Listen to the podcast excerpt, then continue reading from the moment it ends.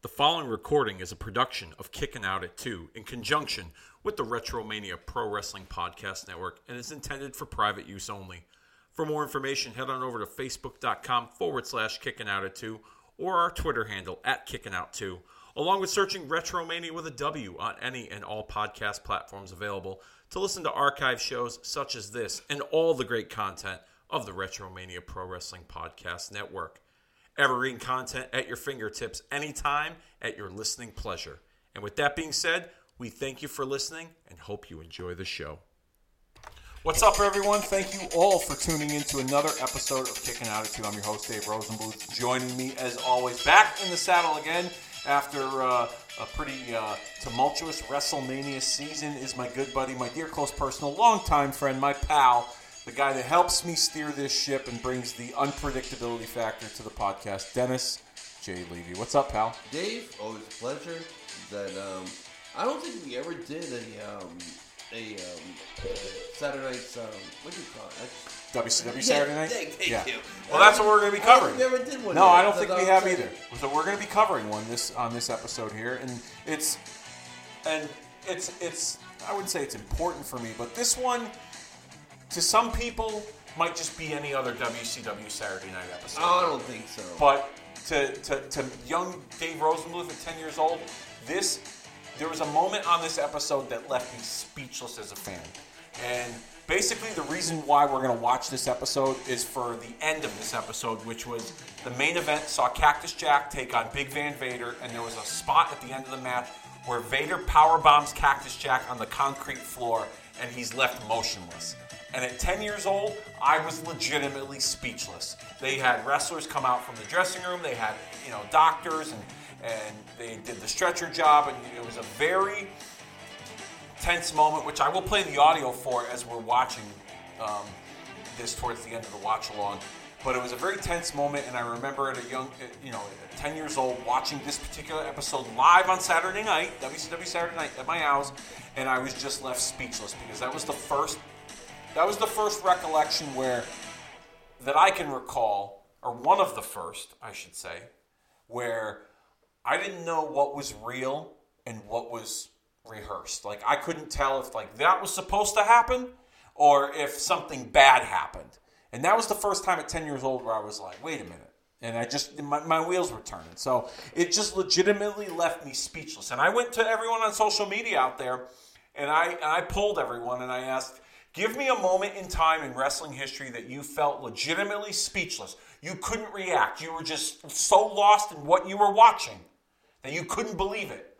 And you guys came out in droves. We're going to talk about some of those moments that, that you guys shared. Dennis, I'm sure you have quite a few of, your, few of them yourself as we watch this episode of WCW Saturday Night from April the 24th, 1993. It's season 2, episode 17 on your Peacock. Uh, it goes 1 hour, 19 minutes, and 59 seconds. Um, so this is going to be a short little watch along here, and we're going to talk about some of the ongoings uh, in the wrestling world in 1993 that week, as well as these speechless wrestling moments that you guys shared with us on social media as we watch this episode of WCW Saturday Night. So, are you ready, Dennis? I'm ready, Dave. All right, man, let's do it. Uh, when I say play, press play. And from time to time, I'll give you a timestamp and uh, you know tell you where the audio's at and all that good stuff. Um, so without further ado, in three, two, one, hit play as we see the footage from the previous week's episode of Cactus Jack and Vader. Which, by the way, while doing my research. Um, on the Wrestling Observer from April the 26th, 1993. This particular match that we're watching here, this segment we're watching here, was heavily edited due to the amount of blood that Cactus Jack had lost in the match. So, for those that watched it live that week, which I don't remember if I did or not, there was a lot more blood loss in the match um, with uh, Cactus Jack that was heavily edited, edited by Turner. As we see this, this uh, pretty pretty lively crowd here um, in the center stage in Atlanta with Two Cold Scorpio and Marcus Alexander Bagwell. I never knew they were a tag team. You didn't know that? Yeah. Yeah, that was Uh, I mean, Bagwell was a singles wrestler for a little bit, but he was um, he had uh, aligned with Scorpio, and they had a decent little team, I must say. It wasn't anything spectacular, but it was pretty decent for the most part. I look at those kids dancing. They get the kids in the ring. Yeah, that's pretty cool. I mean, when you go back and watch some of these, you don't realize and understand. Um, you go back and, and you're just like you're you're amazed by some of the things that you see and you hear. And one of them is how popular Scorpio was during this time period. When you see the crowd getting into it, there's kids in the ring dancing. Yeah. Um, he had a real um, connection with with that audience and was probably the one of the, the, the major pillars in the African American demographic during this time down south in the Atlanta area, WCW. But yeah, these guys were a team for for for a little bit. Uh, I don't remember how. I think it was maybe about a year or so. It's funny when when I, when I think of two two scores two uh, Scorpio, then uh, I always think of um, ECW. So it's like when I see them with like kids dancing around, It's a little different for you. Yeah, Yeah, a little, it's a little bit. A little different for you. Yeah, and then I mean, I look at you know that, that's that's a great way to look at it too. You know, I look at Bagwell. Bagwell to me, his claim to fame was being Buff Bagwell oh, absolutely. in the NWO, and that really helped jumpstart his career. Uh, many say that Bagwell probably was in the late '90s, before the the, the merger or the, the acquisition of WCW by the WAF, that he was a, uh, a he had a bright future in a, in a singles role, and I, I think had he not gotten in the way of his own personal issues and um, he probably could have been a big star. Yeah. That uh, what exactly happened, Dave? That that uh, he was, uh, yeah, well, even American males, I thought that was, that team was over big. Yeah, they Then, were uh, popular. Uh, then then the uh, course the turn and everyone was shocked and that uh, He joined the NWO, yeah, and then he became he- buff. that, that, that, I actually think if they did a little bit more with the American male split up, I think both of those guys, what was it, Riggs, Scotty Riggs? or Riggs, yeah. That, that, uh, I think both of them could have been big stars. I really do. Really? Yeah, because American males, I really thought that was They were popular. And they, they- uh, they were like a, they were like the ultra white meat baby face tag team. Yeah, then Riggs just went in, in the middle of the pack, and of course they joined the flock and all Yeah, that Riggs was in the flock with Raven, Yeah. and Bagwell was in the NWO, and Yeah, I just don't understand. Like, what exactly was like? I know he got injured, of course, from the Steiner match. Like, I just don't know what happened. Like, like, why did he, he? Why was he like red hot? And all of a sudden he was like, eh, Bagwell. I don't know. I mean, I know that they had. I mean, it was basically too little, too late, but they had focused on him quite a bit when Vince Russo was in charge of the booking, and they had put a spotlight on him. He wasn't wrestling for the title, but he was in a prominent singles role. He didn't have like a cast of characters surrounding him like he did before in the NWO. Yeah. Um, so Bagwell was involved, you know, in the, the, the U.S. title picture, and I believe he had a run with the tag team titles with Shane Douglas at some point during that time period. But they had put some focus on Bagwell as being a, a, a single star. Um, and then the acquisition of WCW came from the WWF, and he had that god awful match with uh, with Booker T Yeah. on that episode of Raw. And then there was some other stuff that transpired uh, involving him and Shane Helms during a workout where the two of them got into a physical altercation, and Bagwell was let go from WWF. And uh, Bagwell claims, I don't know if he still does to this day, because Bagwell has gotten, um, Bagwell's turned his life around. He's, he's, he's gotten involved in, uh, uh, with, with Diamond Dallas Page with the DDP Yoga. But Bagwell had claimed over the years that um, Jim Ross sabotaged him. Who are these fucking clowns? Who are these clowns? With the, the, the Mohawks and the fanny packs, the twins. They got like these like mullet blonde hair. Mo- oh, what do we got Oh. here? What is this? Well, Other than Scorpio and Bagwell, I don't know any of these. all right. guys. So so the guy in the mask and Wait, I thought Phineas or the uh, guy Godwin. Henry the Godwins. Yeah. Yeah. those are the Godwins. Henry and Phineas, Mark Canterbury and um, Dennis Knight, known as uh, Tex Slazenger and Shanghai Pierce. Here's Tony Schiavone and Jesse Ventura. Let's uh, let's hear what they got to say. Like I said at the end of the program, I'm not so sure I'm going to be around or want to be around for the rematch, but it is here, it is signed, it is going to be quite a confrontation. Well, I'll tell you, Schiavone, I've never accused Cactus Jack of being brilliant. I've never accused him of being a brain surgeon. He had a tremendous win last week against Big Van Vader, but I personally think he's let his ego get in the way, coming back this week so quickly to face the world champion again. I would agree. Cactus Jack right now is making his way towards us. You can hear the fans here and the cheers, the applause for this athlete out of Truth or Consequences, New Mexico. After what we saw last week, now this man, 27 stitches, broken nose, a concussion. Big Van Vader says, I want you one more time. You don't have to look for me. What's going through your mind about getting back in the ring with Big Van Vader? when you step in the ring with Big Van Vader, there's a lot of things go through your mind. It's been a very big week for me. A week of high mountains and low valleys. You understand? The biggest win of my career, the worst beating of my life. So now you step in the ring again with Big Van Vader, and lots of things are flashing through my mind. The cheers of the fans, it's something new something I need to get used to. Fear. Fear's nothing new in my life. Understand? My fear is okay. What I'm going to do out here may surprise a lot of people. I'm going to talk about something very uncactus jackish. I'm talking about is my family. People may find it hard to understand, but I got a, a wife and a little baby boy who think their dad's about the greatest thing in the world. When I stepped out of that hospital, when I stepped out of that hospital, I saw something in their eyes I'd never seen before. It was fear. It was a look saying, Daddy, Daddy, don't climb back in the ring with Big Van Vader. Because he did this to me! He did this to me! But I've got to. You see, this thing's way above me. It's way above Big Van Vader. It's above anything I've ever taken part in. I've got to do it. But Vader, win, lose, or draw, this is the last time. If you can take me out, if you can put Cactus Jack down, then you do it. You've got my respect. You've got my awe. And I've got something that very few people do. A win over the world champion. So tonight, Big Van Vader, rest assured,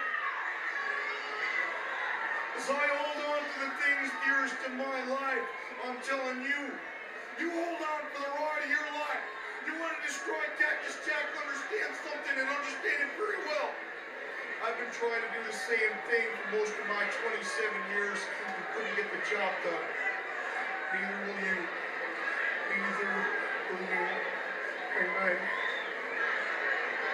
All right, Cactus Jack getting us ready for our main Definitely event. Foreshadowing, for sure. Yes. Oh yeah. Hundred percent. Um,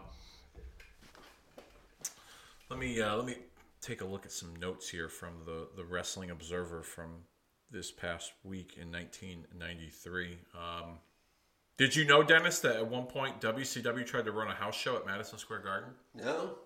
Apparently, uh, this week it was. Uh, it's actually that you you familiar with the Paramount Theater that's in Madison Square Garden? It's like that that 4,500 seat for, like theater that like they hold boxing in. Sadly, I've never been in Madison Square Garden, so I Okay. have no idea. Okay. Oh, Ricky the Dragon Steamboat making his way out um, for this for this next match. A two on one match? What's going on here? Uh, I think the other one's just going to be there at ringside, but this looks like this is a, a singles match here.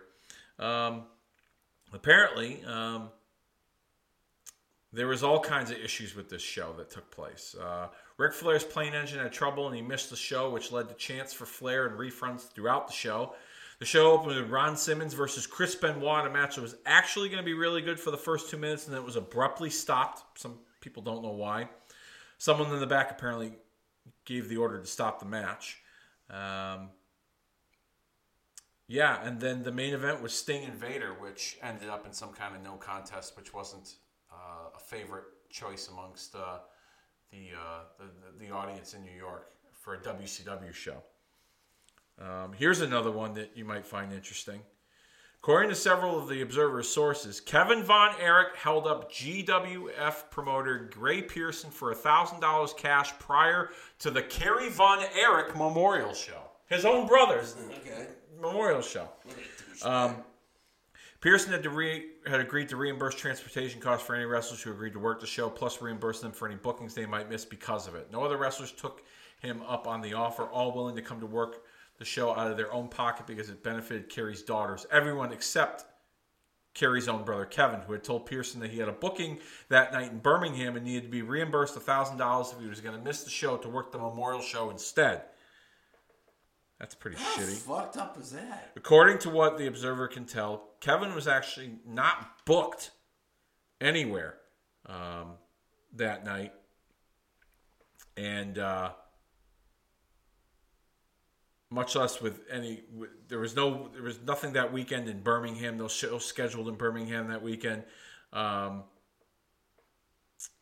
unfortunately, Kevin holding up the promoter is is a is a very common thing for, for wrestlers to hold up promoters for money. Um, but it being his brother's memorial show, which everyone else worked for free, yeah, that, that sets a pretty a new low right there. Yeah.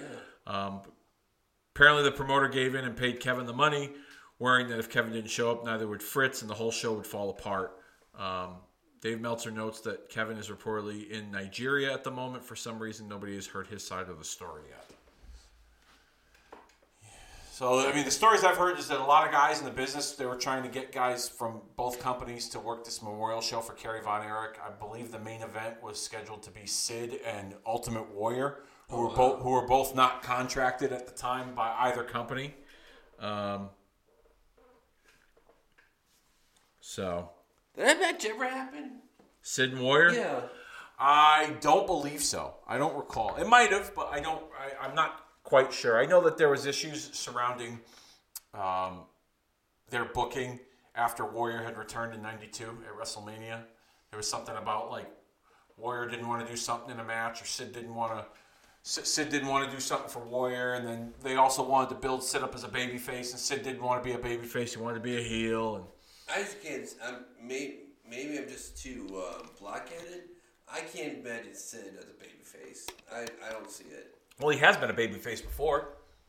Really? Yeah, Like, like, like, when was he a babyface in a big? Uh, in like heading into the Shawn Michaels program when he wrestled Shawn and beat Shawn for the title, he was a babyface. It was kind of like you know old friends, like old allies. Oh, yeah, you're, you're kind of right. Um, WCW towards the end, he was a babyface.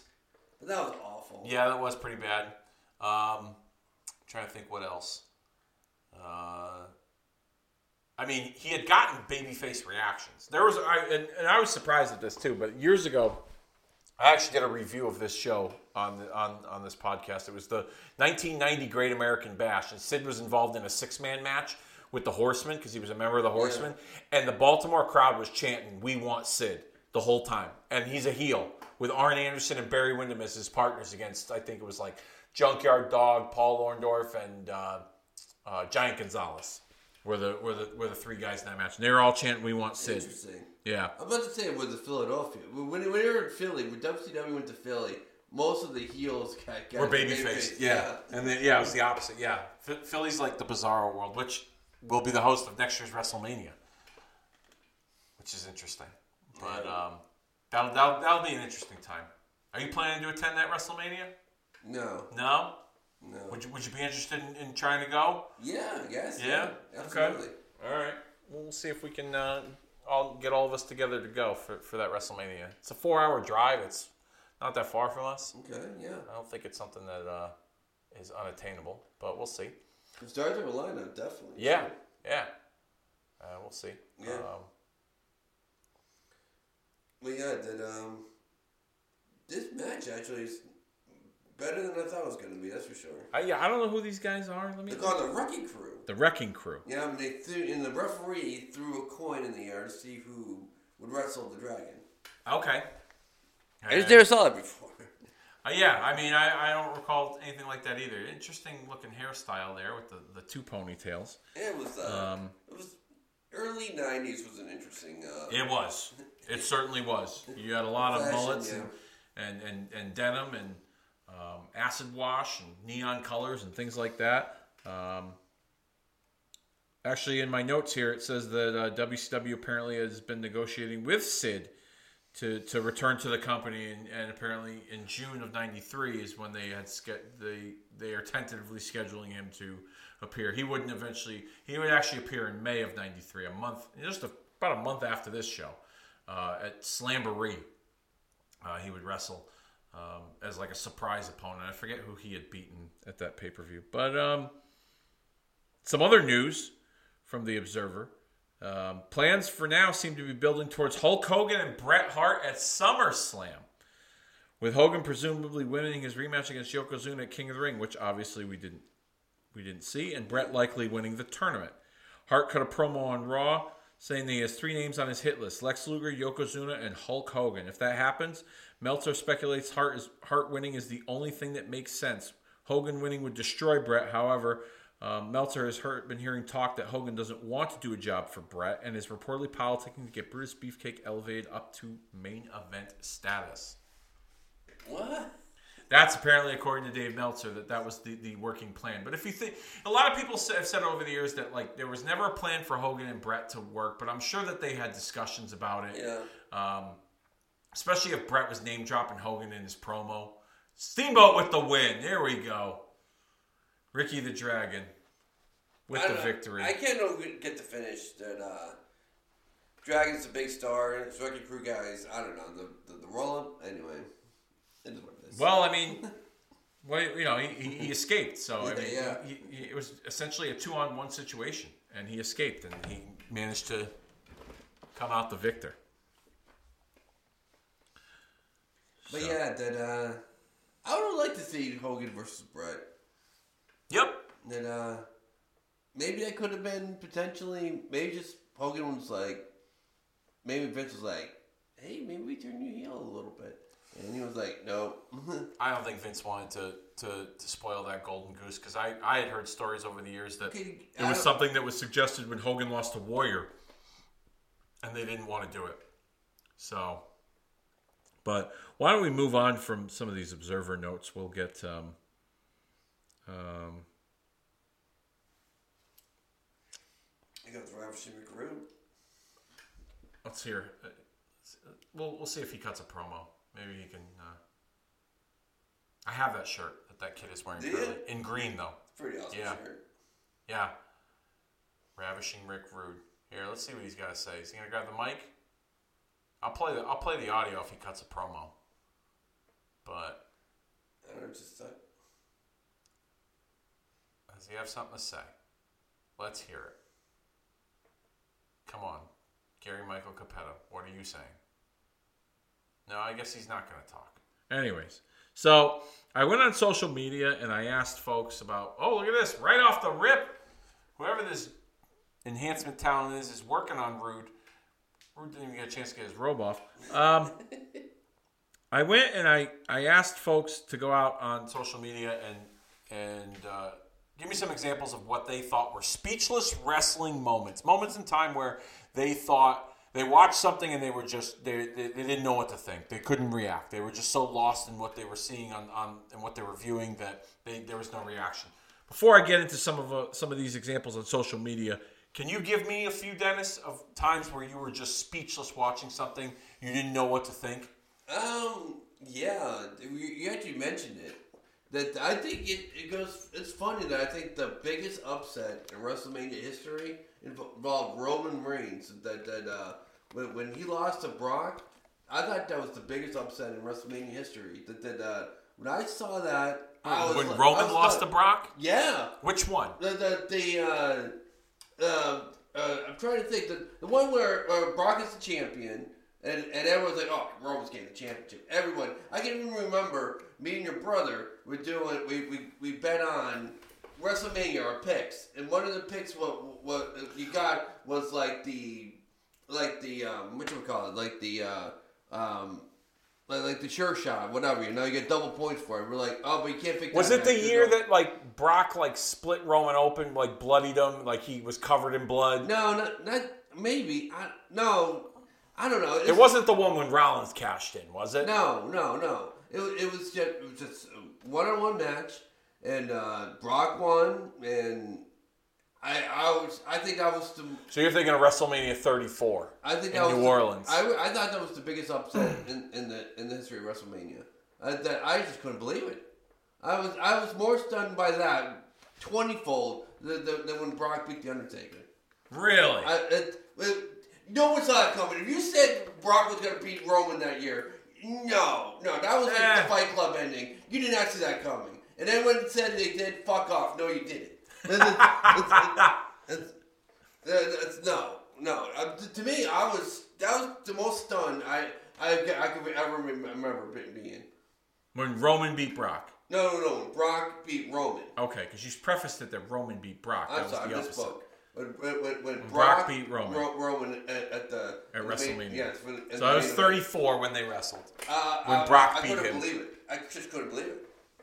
Well, I mean, it, I remember going into that build-up. There was this idea they were trying to get Roman over as a babyface, and they were using Brock's part-time schedule and his dealings with UFC is to try to heel him up and get the people behind Roman. And um, I think they lost that about halfway through the build-up, to me personally. And in hindsight, looking back on it, you know, I wanted Roman to win, um, but I was fighting for a while that he was going to win because of the Brock factor, because the people couldn't get behind Roman as a babyface. But um, you mentioned it. Some of the examples that were brought up were the streak, Brock and Undertaker, WrestleMania, speechless moment. I was there for that, so I would definitely agree that that was definitely a speechless moment. I didn't see that coming. Yeah. I didn't see that coming. I was and and I've never been in a large group setting, which was a stadium with over seventy five thousand people, where it was completely silent.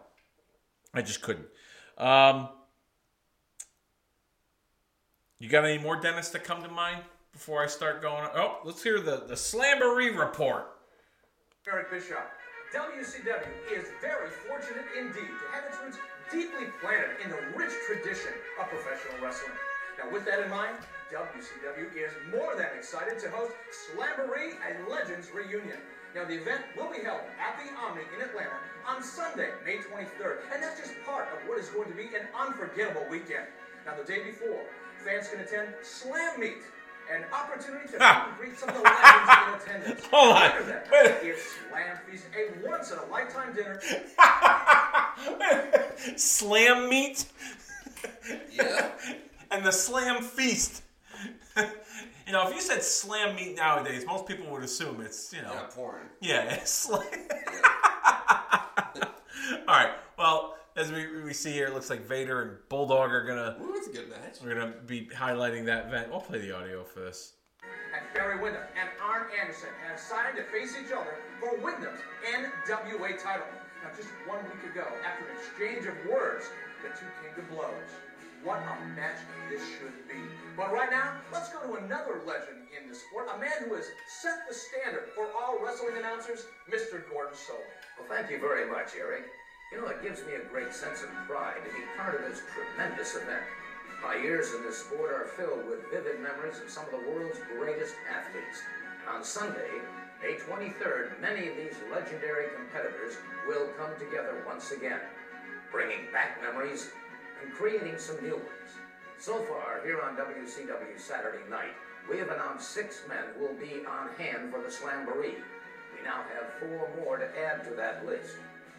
Lord James Blears, quite possibly the most famous wrestler ever from Hawaii. They called him the King of Waikiki. The former Pacific heavyweight champion, after his years in the sport, then became a commentator. Also at Slamboree, the American Dream Dusty Rhodes, three times NWA World Champion, won his first title from Harley Race in Tampa in 1979. Went on to become one of the most popular athletes ever. Dusty, oddly enough, began his career as a hated member of the Texas Outlaws with Dick Murdoch. The Masked Assassin, probably the greatest masked man of all times and certainly the most ruthless. And finally, Blackjack Mulligan, the rough Texan from Eagle Pass, was one of the greatest big men ever to enter in pro wrestling. He held many titles and was a dominant force in the U.S. title scene in the 1970s. He and Blackjack Lanza were one of the most feared teams in the AWA during that decade. But as a singles competitor, Mulligan had no equal. The claw was his single favorite hold, but he also had a vicious right hand punch that knocked out many a man. Now, let's take a look this big Texan. All right. Kind of got a rundown of what's going on at this Slamboree event. Apparently, Tully Blanchard had been uh, negotiating with WCW at this point, uh, based on my notes, uh, to return to the organization. Uh, he wanted a, a lengthier contract, and the company was only willing to pay him on a per paint, per appearance deal. Um, but Dennis, let's get back to these speechless wrestling moments. Yep. Um, you, you mentioned Roman losing to Brock at WrestleMania that year.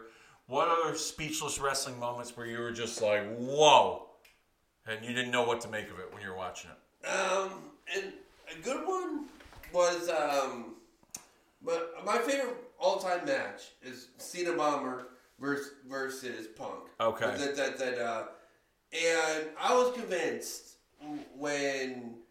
Well, when when when when it was like this weird transition where where, where Punk was going for the, the go to sleep, and then like boom, he got he got reversed into the um, uh, to to the STF. I'm like he's tapping, he's tapping, and then when he got out and then he won the match, I, I, I was left speechless. I was left speechless for two reasons. I didn't I didn't think Punk was winning. Uh, that that that, uh, that um because and, uh, we all read the dirt sheets. We all knew Vince.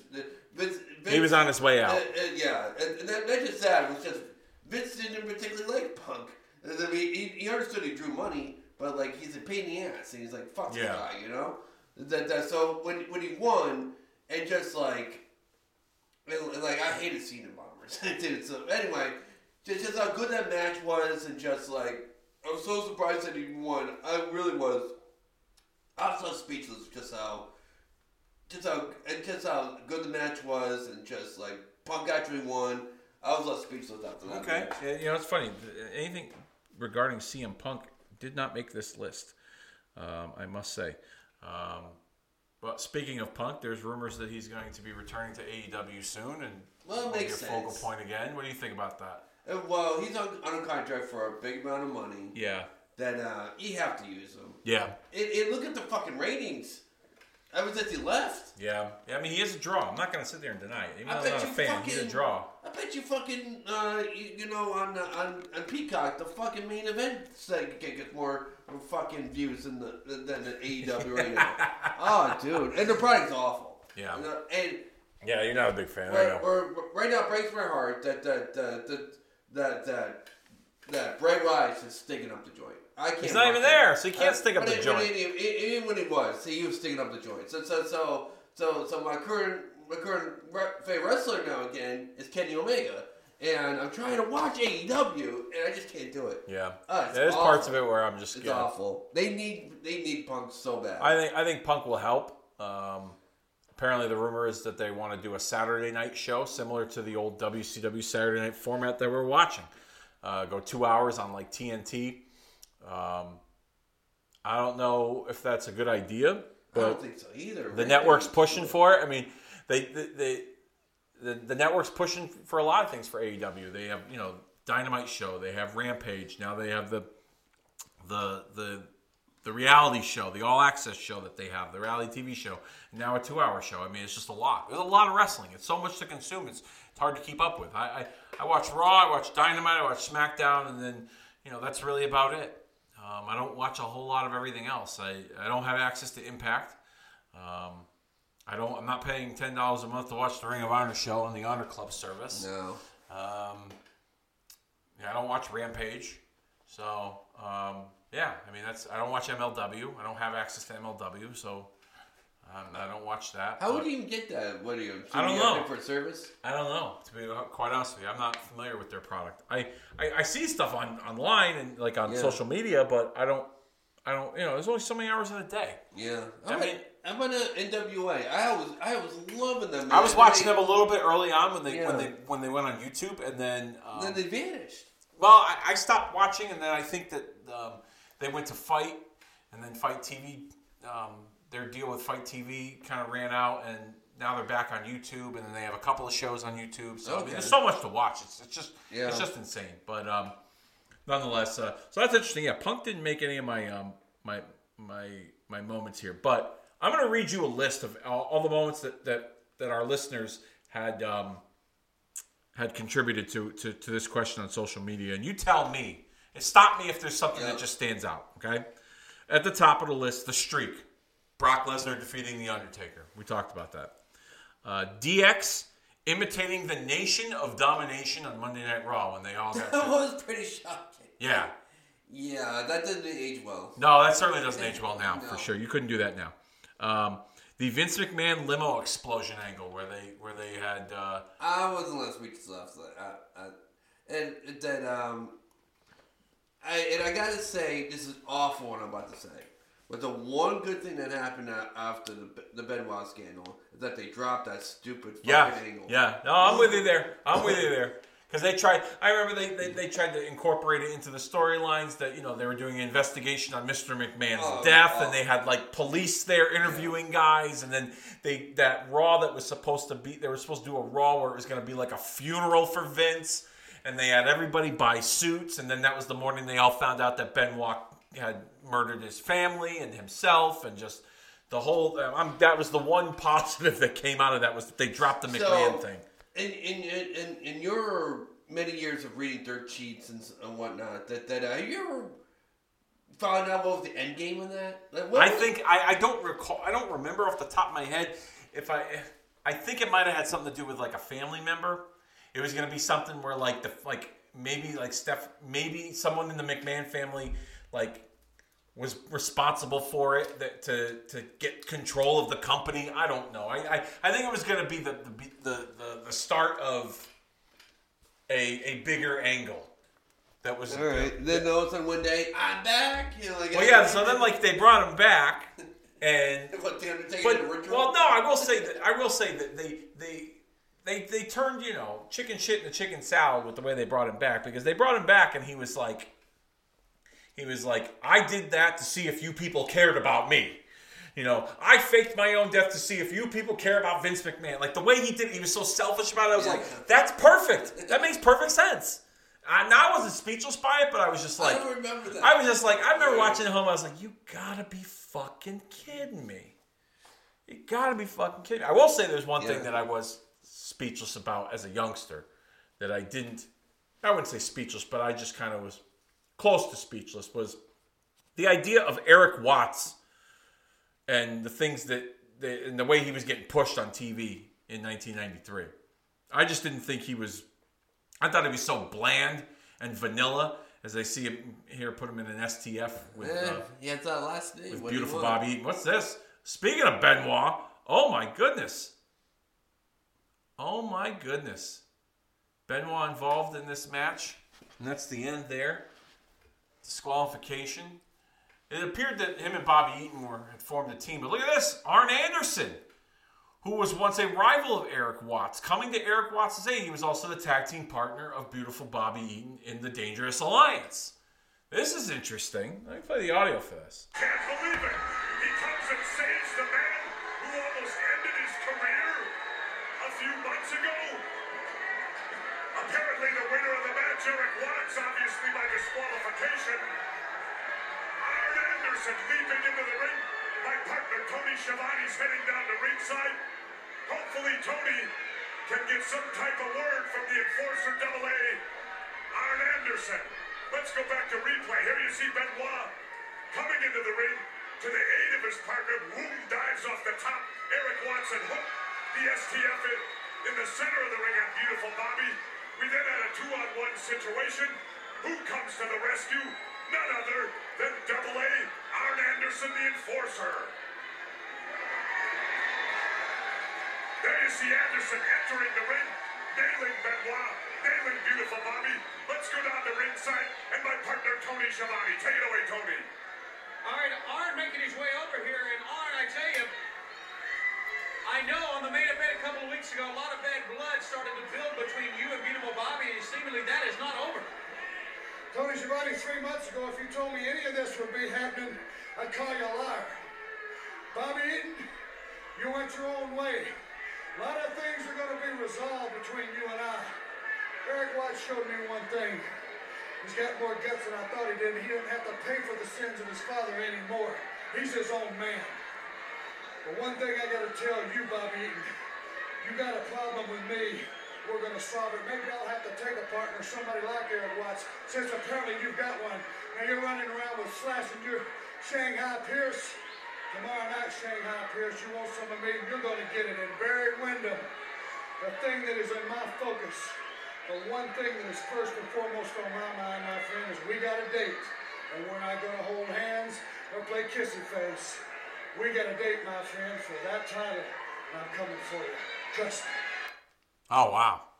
I like the little nod that Arn threw at Bill Watts because this was during the time. This was right around the time when WCW Yeah. and Watts had parted ways, and you know the sins of his father.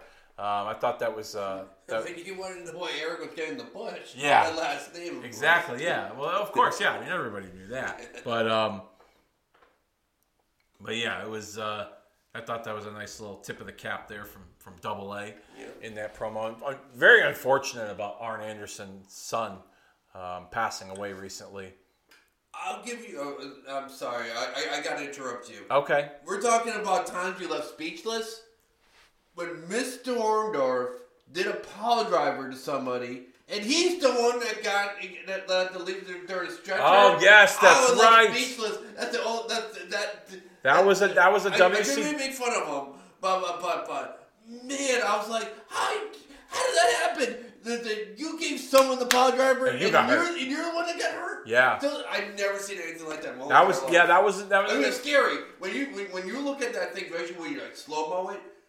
Man, is that scary? You're looking. It's, but but like it's interesting you brought that point up because that was th- that story up because that was uh, I forgot about that. I completely forgot about that. That was a WCW show that took place Yep. at Fall Brawl in 2000. it was like a And Paul Orndorff tag It was like a ten man or something Yeah. like that. Paul Orndorff teamed with like the Filthy Animals against like the Natural Born Thrillers. They were like all like the young guys that came out of the power plant that that had turned on Orndorff after Orndorff had taught him everything he knew. And um, Orndorff wrestled and he tagged with them and uh, tagged against them and he went to deliver a pile driver and he nailed the pile driver.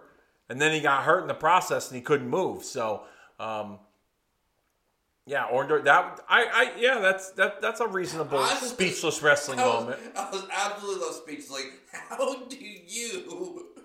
Like, like we see. Uh, sadly, that, that if I was a wrestling pro- promotion, I probably wouldn't be in the power driver. We, we see I think most too of them are. I think We- I, I- we most see- promotions do that. Well, may, maybe the tombstone. The tombstone is safer than all shit. Yeah. But the regular power driver, I don't know. Yeah. We see too many people get hurt. I know AEW is. I know AEW has let in the past. They let Punk use it, and they let other guys like FTR use it, like the Spike Pile Driver and things like that. Um, I don't recall seeing many on WWE use it. As a matter of fact, it's funny you mentioned that. I, there was a match that Punk had with John Cena um, in, in February of 2013. It was a match on Raw. It was to determine um, who was going to face The Rock at WrestleMania. Yeah, great And match. Yeah, it's, it's, it's regarded as a, a heck of a match.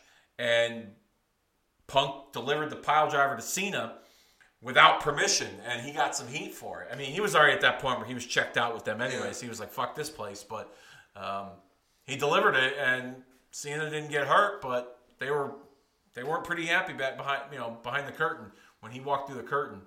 Uh, they were not happy with him, as we see uh, Mr. Wonderful Paul Orndorff and Ron Simmons for the TV title in this match, a marquee match here on this episode of WCW Saturday Night. As I'll continue the um, A main event worthy match. I'm surprised. yes, yes, uh, I'll continue the, um, the the the speechless moments list here. Uh, the Rockers breakup on the barbershop when was Shawn Michaels put Marty Jannetty through the window. Yeah. I can see why people thought that they were that was speechless because that was like I think that was the first time they ever used like broken glass, like to the best of my knowledge, on a in a in a in that form in wrestling. Marty Jannetty that was he, that was that, that was gnarly juicing for sure. Yeah.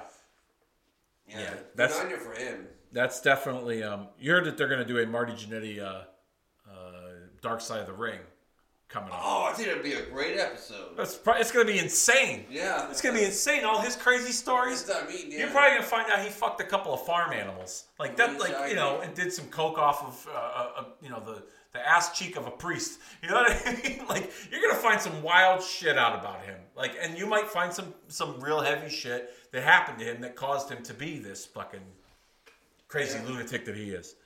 Um, he's another one that like it's, it'd be no surprise if you found out he was dead somewhere.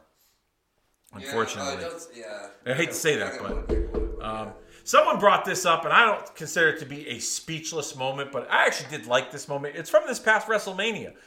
Dominic's Dominic Mysterio's entrance with the prison, the prison setup with the COs and the prison van coming out to the arena. I wouldn't consider it speechless. Yeah. That's just me, but um, I thought it was kind of cool. The, the it's a, you know WrestleMania type entrance for him. Um, here's one that's that that that's concurrent with today's product. When Sami Zayn turned on the Bloodline at the Royal Rumble. I was have left speechless, but I, I I got goosebumps. Yeah. I was at that I was at that show. My wife and I went attended that Rumble, and uh, That crowd go, go go bananas. It's like They did. Yeah. They did.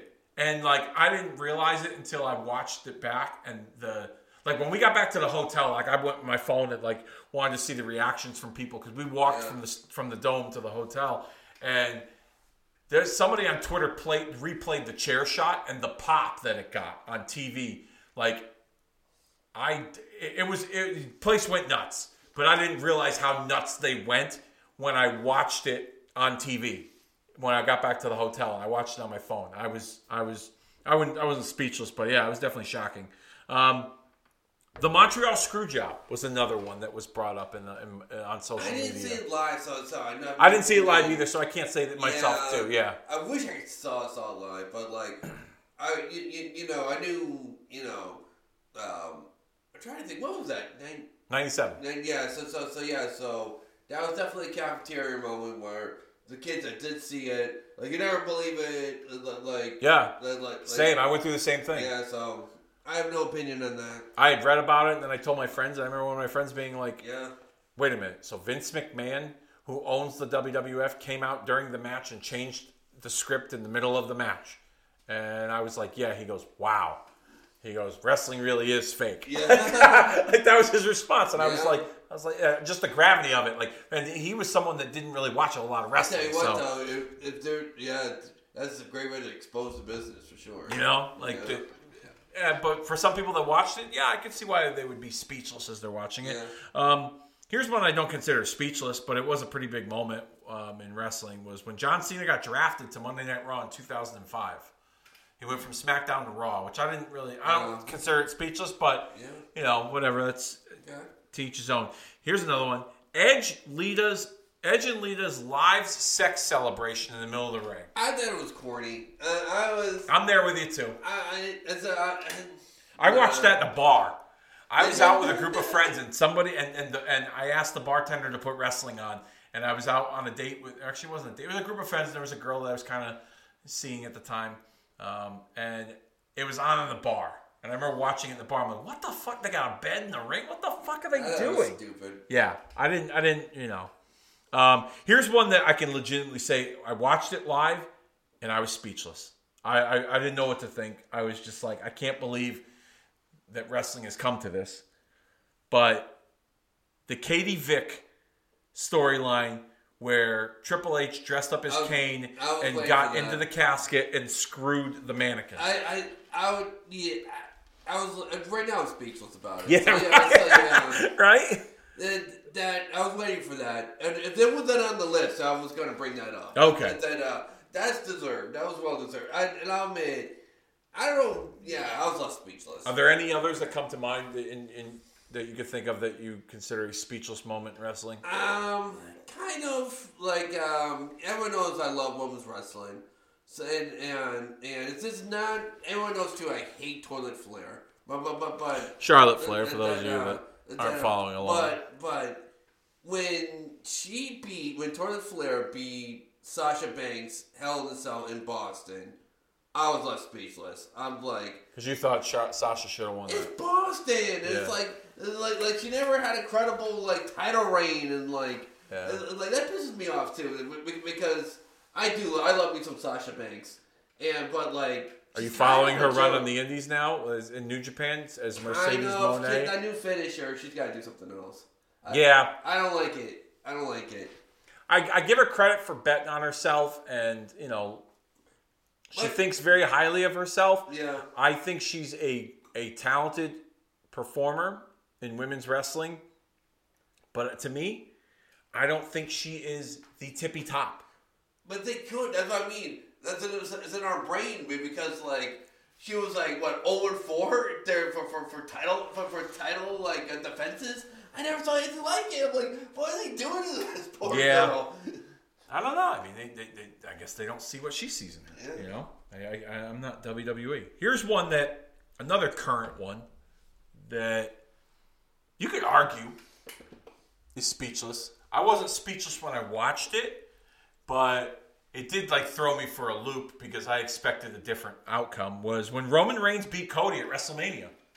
Yeah, I would love speechless. I thought it was you know, to to I, I don't know if I say it's 50-50, but I went pretty close to the, in, our, in our test where I'm like Roman can win this. I'm not. I was- I'm not, I was I'm back not and- gonna be one hundred percent shocked. Dude, I was back and forth on it, and and, and I've talked about it in this podcast, and I'll share with you. You know, it, you go from you know Roman being so dominant, having this dominant run. He's reinvented himself. He's put himself in that that goat category, in my opinion. The the evolution of his character. He is doing amazing work. The elevation with the bloodline, Sami Zayn, everything surrounding him has been must see TV in WWE. We, when the character development started during the pandemic up until now. Okay, he's been the best. Him and the Bloodline saga has been the best part of that programming, hands down. to the point where that was all the the only things I would watch in WWE was those was the Roman Yeah, stuff. Okay, for a while. Yeah. And so you got that on one end. On the other end, you have this story that Cody has where he returns last year to the company and then he gets hurt and he, he wants to finish his story that, you know, and, and win the title that eluded his father and, and help fulfill his legacy.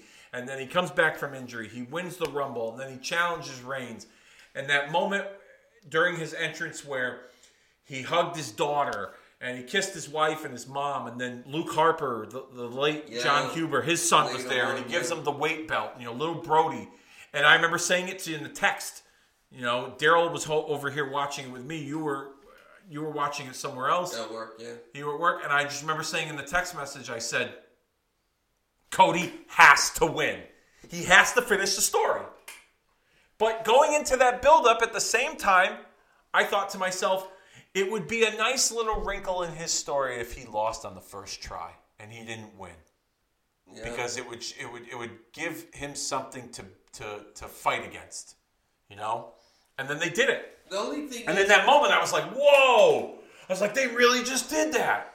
yeah. And I was like, man, I wanted Cody to win, but I'm not unhappy that he lost either. And now that you think about it, let's look at what type of adversity did he really face as a character. That's, He came, he came back. Yeah. He beat Seth Rollins three times in a row. Had a hell of a match with, with him in Hell in the Cell with a torn pec. Comes back at number 30 in the Royal Rumble, wins the Rumble, and then challenges for the title. What kind of adversity did he really face? Yeah. The, the only thing I'll say, you know, you bring up excellent points, but eh, you're kind of delaying the inevitable. We know Cody sooner or later is going to get the title, and when he does, you're going to be like, "Hey, all right, that's awesome." No bigger pop and no like celebration, like like like ah, he did it more than than last WrestleMania. You think so? Yeah. So you think them milking it and going longer, it's not going to be It's not gonna be. It's not gonna be as really. special. See, I'm, be I'm, I'm, indifferent with you about that. I I think- think I think as this next year goes on, with you know, he's going to be involved with Brock at the upcoming pay per view. Maybe he'll get a rematch with Roman. That's the other thing too, as we see the finish here. Ron Simmons defeating Mr. Wonderful Paul Orndorff. Is he the TV champ? Was this It for was- the title? I think it was for the title. Was it title or non-title? sure. Well, anyhow, it doesn't look like it was for the. Er, No, no, is no, he giving him yeah. the belt? Yeah, He is. pretty sure it's for the It is title. for the title.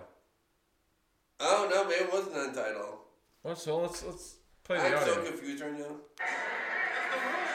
The rules. Since when have you started paying attention to the rules? Since now, Oh, it looks like a dusty finish. that's the rules. There you see Dustin Rhodes outside the ring. What business is it that Texican to come out here and interfere? He throws Mr. Wonderful back in, distracts Mr. Wonderful at this point. Simmons charges in, rolls him up. Looks like he's got the tights there on the side and gets a three count. Well, there's no question with the win, though. This man, Ron Simmons, has Why is he not- the top contender to the World TV title. Look back on TBS. But why why didn't they not give him the title? Maybe I don't know what rule that there was that they broke, but um, I, I, I just to kind of put a button on the Cody Roman thing. I think with Roman's um, with Roman's uh, story arc with the bloodline, and he's still got some unresolved issues with Jey, and Cody kind of off here with Brock, and you know Cody trying to climb back to the title. I, I, I think I think they can keep it compelling enough where when he does win it eventually, it'll be a big deal. I think so. I think he I think he has to suffer a major loss to in order for for for people to get behind him more. Not that they aren't, because like I've said, Cody Rhodes is printing John Cena money. Okay, he is. You know the the, the t-shirts, the weight belts. You know he he he covers he checks all the boxes as to what they want in the top guy. They just actually at the time of this recording, you know, they, they did a house show in New Mexico uh, yesterday, and they sold. They had a legitimate sellout, and it was headlined by Cody Rhodes, Kevin Owens, and Sami Zayn against Imperium. Think about that. Which is a great match. Yeah, I'm sure it was. Yeah. Hell of a match. But nine, nine, ten thousand. They're selling out house shows, which is not a thing. They did nine thousand in Denver a week before WrestleMania. A week before WrestleMania, they did nine thousand in Denver. They average three to four thousand a house show. They're doing nine thousand in Denver, which is not a strong market for wrestling. That's not bad. I, I, just Yeah. I, I and and they're still behind him week after week. And I and I doubled down that he's going to get the rematch at next WrestleMania for the title because Heyman made that comment in that promo. You will not get a rematch at Backlash in Puerto Rico. You will not get a rematch at Saudi Arabia. You will not get a rematch at SummerSlam. You'll not get a rematch at the Royal Rumble or Madison Square Garden. We will tell you when you get a rematch. He said everything but WrestleMania. And that just that that that's to me that's my little that's the little Easter egg there. As we just saw Scott Norton make quick work of Johnny Gunn. Um, here's another speechless wrestling moment that was added to this list. Um, the War Games from 1992, which saw the Dangerous Alliance take on Sting Squadron, which is my favorite War Games match of all time, but left speechless, not for me. The what what the finish where um, Pillman gets powerbombed? No, that was when Sid dropped him. Yeah, that was kind of speechless. Yeah, that was yeah. That, that that that could take you back. Yeah, it's funny how we talk about some of these moments and then like you you bring up all the moments that didn't that didn't even make this list. Um, here's another one: Edge returning at the 2020 Royal Rumble. I thought it was cool. I just Speechless? No, but cool. Yeah. I- I- I always put Edge in like people put put, put Edge in like greatest of all time, right? I mean, he's great, great, great. But make a sports analogy, he's Scottie Pippen uh, level. He's not Michael Jordan. okay, but Scottie Pippen still put out. Yeah, Hall of Famer. Yeah. great player. But, but I'm just saying, when if a Scottie Pippen ma- makes a buzzer beater, I'm not going to go, eh, okay, that's great. Okay. All right. All right. That- That's fair. Um, here's one. Uh, the Brian Pillman gun angle when he pulled the gun out and Steve Austin that house. was cool. I, I tell you what, I, I'm pissing myself that I didn't think about that. That that's a speechless moment. Yeah. I don't think. I, just don't think in the me ever watching wrestling, I never felt something so real in my life.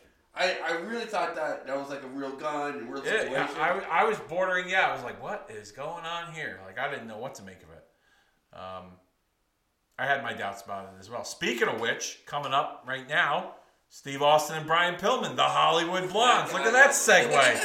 there we go. With the lights on the shoes and everything. Yeah. talk about Look at that segue. Who thought? I still think it blows my mind.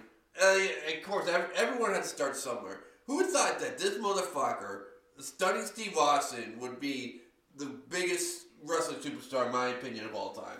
I, I, I honestly, I was a Steve. I was a stunning Steve Austin fan. Me too. As a kid, I have a stunning Steve Austin action figure up in my collection uh, that just came out recently from Mattel with the long hair and the red robe.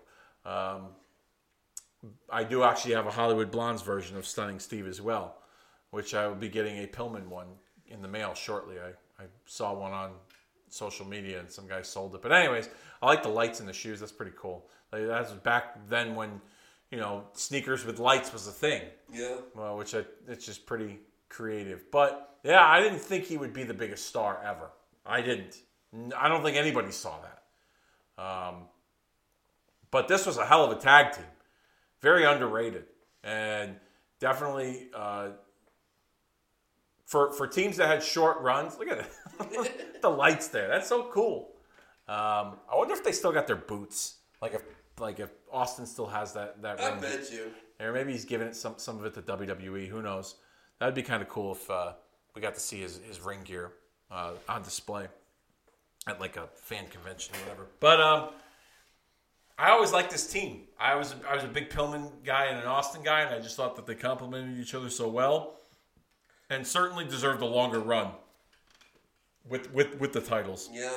And when you say underrated, I totally agree with that. Because when you go, like, when we think of great tag teams of, of all time, you know, we all go to Legion of Doom, Demolition, you know. Rock and Roll Express, Yeah. Midnight Express, Heart Yeah, Foundation, we British go- Bulldogs. You, you, never, you never hear anyone go, Howard Blondes! You don't. You don't. But I mean, I think that they, if they had a longer, more sustainable run as a team, I think they could have reached that point. Yeah, totally. You know, in '93, they would go on to feud with the Horsemen when Flair and Anderson would would would reunite, um, and had a, a great, a great two out of three falls match at a Clash of Champions. It was awesome, awesome match. I hated the finish, but it was an awesome match uh, for the World Tag Team titles. Actually, it was Flair's first match back because um, earlier in this year, Flair had worked for the WWF and he was let, or he had left the company, and uh, part of the clause in his contract was he can go to WCW, but he can't wrestle for six months. So he was a character on TV, but he didn't wrestle. So they were building towards um, the Blondes versus Flair and Anderson uh, at the uh, the a June Clash of Champions event. Interesting. Yeah. So um, maybe we'll watch that sometime. I don't know. We'll see. But um, trying to think here. What do we got here? Um, let's find out some more uh, some more moments, speechless wrestling moments. The Sting's WWE debut in 2014 when he helped Dolph Ziggler and John I didn't Cena. see it coming at all. What was it like? The, he was in a box, right? No, Like- no, no. Oh. He, he came out to the, the the main event of that year's Survivor Series was Team Cena versus the Authority, and Team Cena consisted of John Cena, Big Show, um, Dolph Ziggler, Ryback, and Eric Rowan. And they faced the Authority, which had Seth Rollins, Mark Henry, Kane, Luke Harper, and Rusev. And if the Authority won, that everybody except for John Cena would be fired.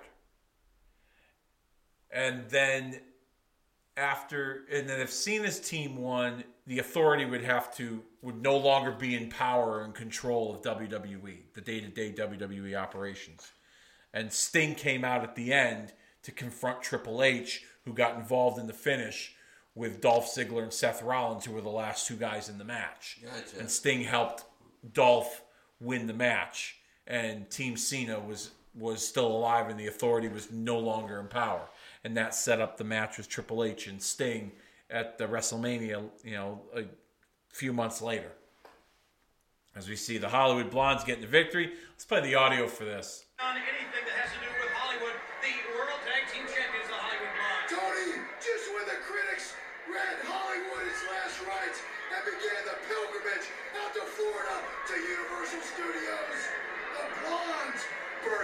the scene. We're splashed all over the tabloids. It's got to be one of the most exciting times for old Tinseltown. Come on, Tony, don't you know who the biggest stars in Hollywood are right now? It's the Blondes.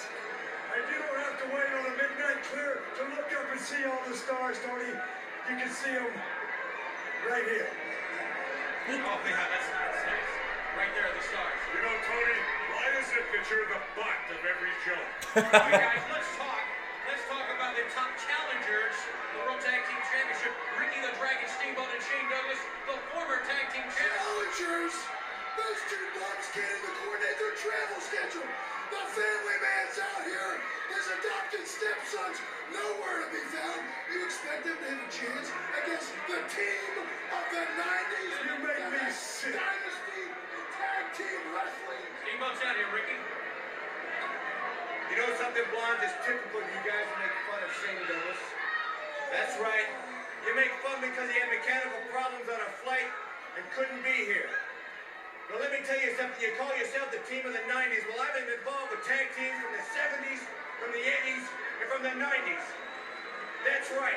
I've had partners like Dusty Rhodes, Paul Jones, Jay Youngblood, Dustin Rhodes, and now Shane Douglas. That's right. I've been a world tag team champion on eight different occasions. Count Count 'em. So if you're talking about brushing with greatness, you're brushing with it right now.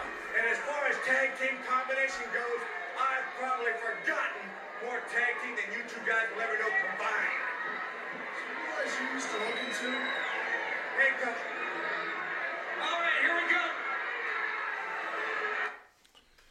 Steamboat all by himself out there Yeah, That was again. a good combination of Steamboat being serious and then the blondes being silly. I really Yeah. enjoyed that. Yeah, Steamboat being the, the, the consummate, you know, baby face, and the blondes being the the smart ass, um, the smart ass heels. Yeah, the the the the, the, the generational uh, matchup. You know, the the blondes being the young upstarts in the '90s, and um, Steamboat. Oh, there he is. There's Shane Douglas with that ginormous briefcase. What the heck? Yeah, right? Or his travel- nothing in it. No, his clothes are just all Oh, popped you're out. right. It's You're the- right. I'm sorry. You're right.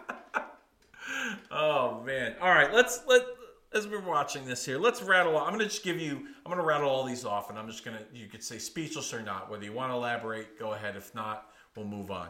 Um, do you remember the the the Tim White suicide segments where he tried to kill himself? I I just thought that was pretty funny. so speechless or not? No. No. Okay. Um, MJF shooting on Tony Khan on an episode of Dynamite. No. No. He, did, he, he, he doesn't have a filter, so, so Okay. whatever. AJ Styles Royal Rumble debut. Speechless. That was cool. Okay. I didn't see that coming. Brock's return in 2012, the night after John Cena lost to The Rock at WrestleMania. I'm not, you know I'm not that big of Brock. I don't know. Okay. Um, Dean Ambrose turning on Seth Rollins after Roman Reigns announces that he's got cancer. That was cool. That was cool. They fucked it up afterwards, but that Yeah, turn was fuck it up. that turn was pretty cool. Yeah, both both Shield turns were pretty cool. Yeah. I didn't see Seth uh, turning. I was I was kind of left, left speechless because I thought the Shield had a lot of meat still left in that. Same. bone. I was And- I was and- disappointed in that one. and That, but I was I was speechless. I was Yeah. like, I, I didn't see that coming. Here we go. Um, few more here.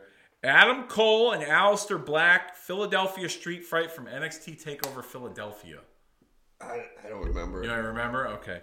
Um, the New Age Outlaws throwing cactus and chainsaw in the dumpster and dumping them over the the, the, the, the stage. We watched that episode I a couple months back. Uh, yeah, that's speechless uh, worthy. I thought. Yeah. Yeah. Okay. The Sandman crucified in the ECW arena. Yeah, That that's is- a good one. that's That's, actually my favorite. That's my favorite speechless moment. I thought for sure uh, the, the, the, the, the ones I said were no. That that's that's a good one. Whoever did that, bravo. Yeah. That that that. That that that that tops it right oh there. Oh my god. There wasn't Kurt Angle or something like in the audience or something. Kurt like Angle, that? I guess, was there. He had participated, and they, he was going to sign with them. And then once he saw that, he told them, Me too. "Take that off. I don't Uh, want any part no. of that. See you later." Um, Here's a couple of good ones. Hogan slamming Andre WrestleMania three. Oh, totally. Yeah. Yeah. I mean, as a kid, I was four years Yeah. old watching that. I've talked about it before. I didn't know what to make of it. It was it was quite the I still get goosebumps when they do montages of the slam. yeah, Yeah. definitely. Um, Hogan turning heel, Bash at the Beach '96. That was pretty cool. That yeah, You know what my favorite part of that one? Uh, the- the- That whole thing, at the way, way end, right when they about to go off air. This is when I was left speechless the most. When Tony Schiavone goes, Hogan, you can go to hell. Yeah, boom, straight to hell. And then they cut- yeah, they cut the black, Oh, yeah. I was speechless. Wow, it was so perfect. Everything was so perfect about that heel turn. Here's one. Um, I didn't watch it live. This is the last one. I didn't watch it live, but um, I actually saw a replay of it, the the Tuesday night replay of it, when Undertaker threw Mankind off the Hell in the Cell. Yeah, that's a good one. That- those, those that last was- couple ones, bravo, uh, the listening audience of Kicking Out at 2. Yeah. those are some really good ones. Yeah, I was I, I didn't know what to make of that one. That Yeah. I heard about it, and I begged my parents to let me get the replay. And I was it was the summertime, so I was working, so I gave them money to pay for it. And it was you know I think it was like twenty five bucks or something like that at the time in '98. Ooh, look at that! That has to hurt. Oh, I always thought that that um when you when you when, your belly goes on the uh, yeah the railing, yeah, that's definitely a. And Harley Race here, he's taking a beating for for someone who's just a manager. Cactus with the elbow, the infamous elbow off the apron, out to the floor, bang bang, cactus Harley Race check. takes some serious bumps. Yeah, yeah, Har- yeah. Har- Harley wasn't afraid to mix it up. I'll say that. There's some great Harley race stories out there. That you, you, I didn't realize how revered and respected he was until years later. But just the the the the, the crazy things that he would do. Um, have you ever heard the story about when he pulled the gun out on Hulk Hogan? No, Oh, this is a great one. So, Harley Race was one of the last NWA territories that was still standing that Vince didn't, you know, wipe out completely, right? So they were running a show. WWF was running Kansas City the same night that Race's territory was doing something in town, across town at a different venue.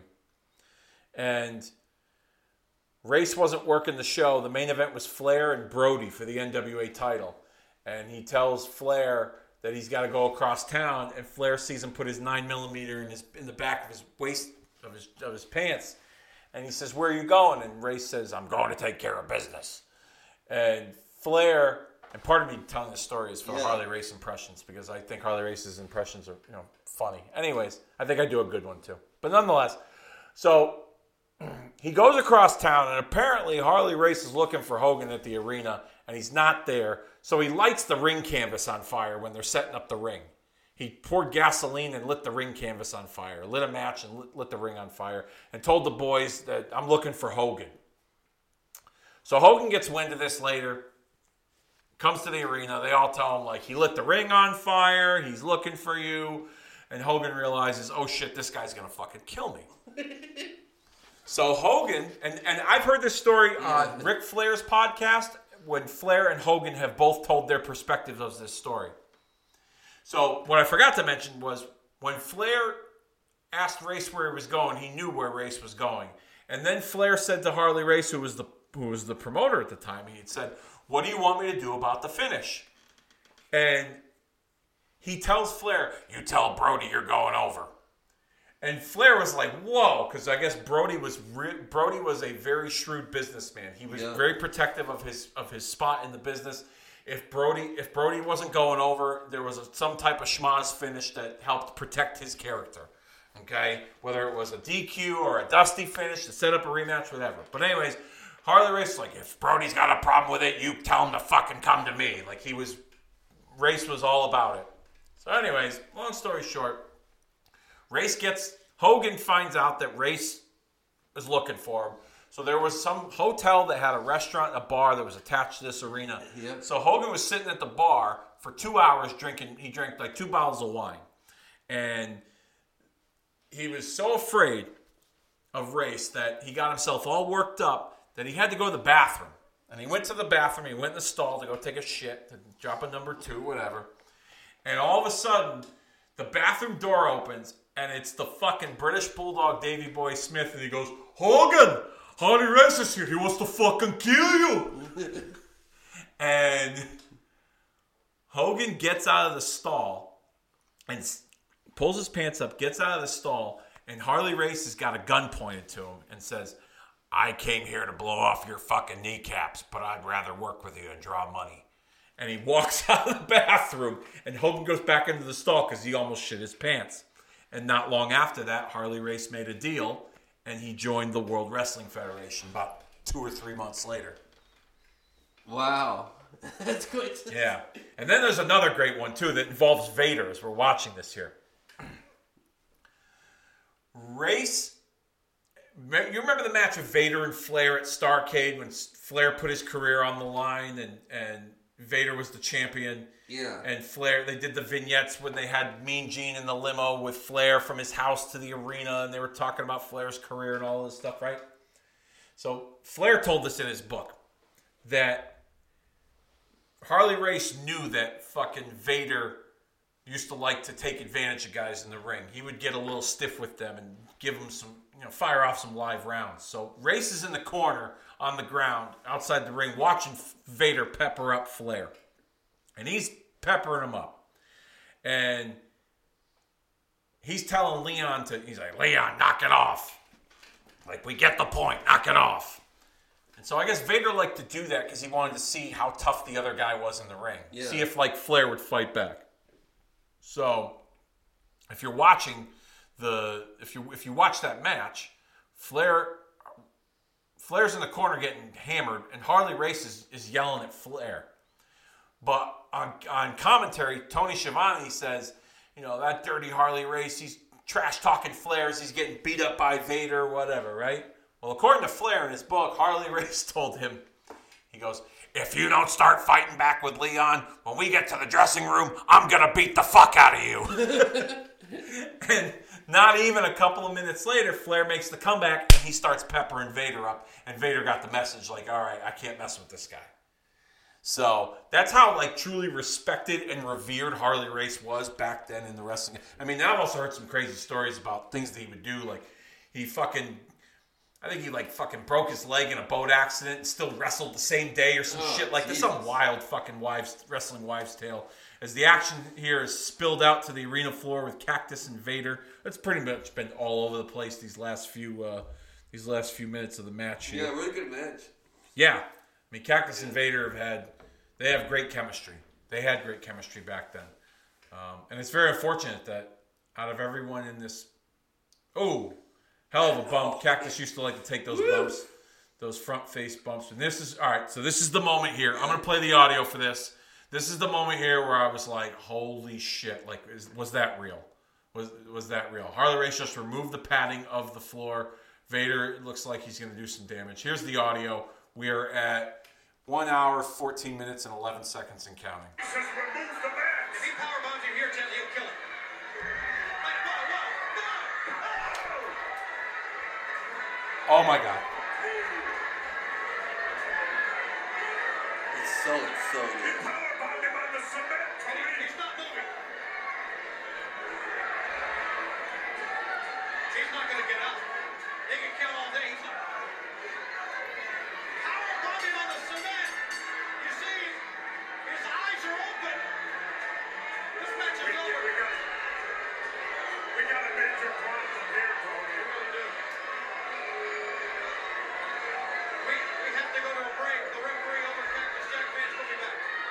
All right, initial reaction. That's a gnarly bump. All right, now we're back from break. Look. We got EMTs, we got cops, they got wrestlers out. Let's play the audio for this. I don't know what to say about what we have seen in this match over the last couple of weeks with Cactus Jack, but we all knew that the man was was certainly a and is a different type of athlete, high risk maneuvers. He may have taken his final risk by going into the ring with Big Van Vader. Well, it's kind of ironic, Tony, but you know, you interviewed him before the match tonight, and he said one way or another that this would be the last, there'd be no rematch. Well, he's quite a prognosticator, I guess you'd say, because I don't think there's going to be a rematch. The title, let's just say hypothetically. There may not ever be a match again for Jack.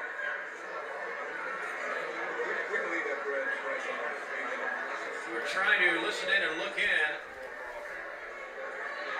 Obviously, they're taking a, a tremendous amount of time and going to great pains to make sure that his neck and head.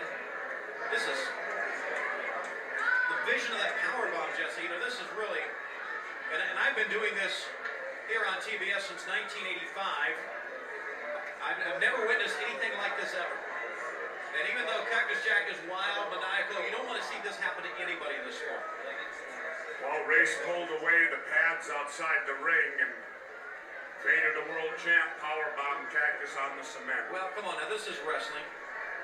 For crying out loud, there's no need to do anything like this at all. Vader and Race have gone from the ring. The signature here from Metro Ambulance Service.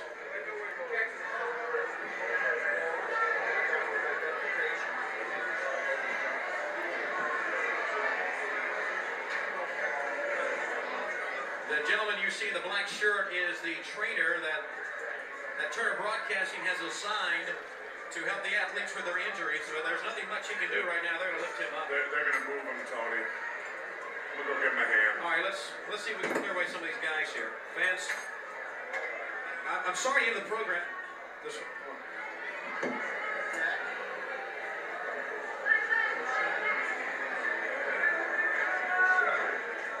All right, I'm gonna kind of got the gist of it, but so harken back to ten-year-old Dave Rosenbluth here for just a moment.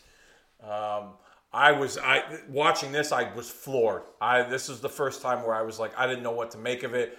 I thought something bad had happened. I thought that I I didn't think that this was what was intended to be as a kid.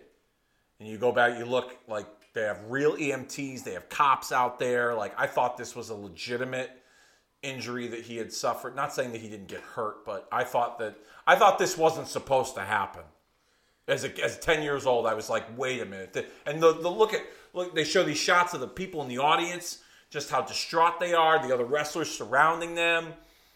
They have real EMTs and real cops out there. Like nowadays, they'll they'll hire a couple of indie guys local, Yeah.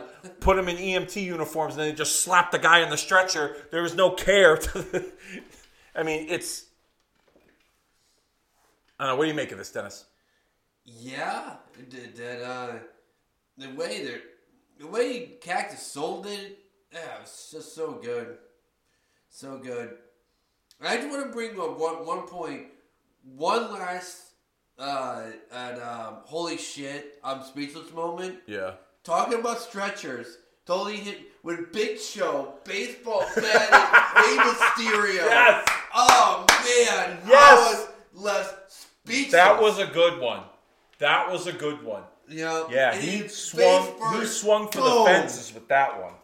boom. That He- was he- good. He did it face front. I, I, Rey had to be eating on a straw for a week after that. That was yeah. He was tied to the stretcher and he swung him like that. And just Oh. let him go. and let him go, and he was tied to the stretcher to the board. Yeah, you're right, dude. That was that was a wild one. Um, we see, so Jesse Ventura had left commentary. We're watching here uh, to go help put him in the ambulance. They got Yeah. you know he's in the ambulance. Like this was they, every they they set this was so well produced that at ten years old I had my my I was questioning this whether this was I supposed to be the story or this was the real fucking thing right there Was satellites, man, ma- ma- um, as this watch along ends here on Peacock. Um, yeah, that, that were these live or taped? so, some of them were live, and then they would tape like Okay. they, they would tape the other ones. So I mean, I think they they used to go live sometimes. Um, a lot of times with some of these Saturday nights, the the um, they would get preempted with like Brave, especially in the summertime with like Braves baseball. Braves was the Brave, Braves baseball was a big thing. Yeah. Um, still is. Uh, but go Mets. But anyways, um, yeah, this was a lot of fun, Dennis. I appreciate you uh, taking the time for this one to uh, to go back and watch this with me. We got a good episode coming up next week. We're gonna do our very own version of a draft. But here's what we're gonna do with this draft, okay? So the WWE's got this upcoming draft, okay? They're coming up. They're gonna do it in two nights, one night on SmackDown, one night on Raw, okay?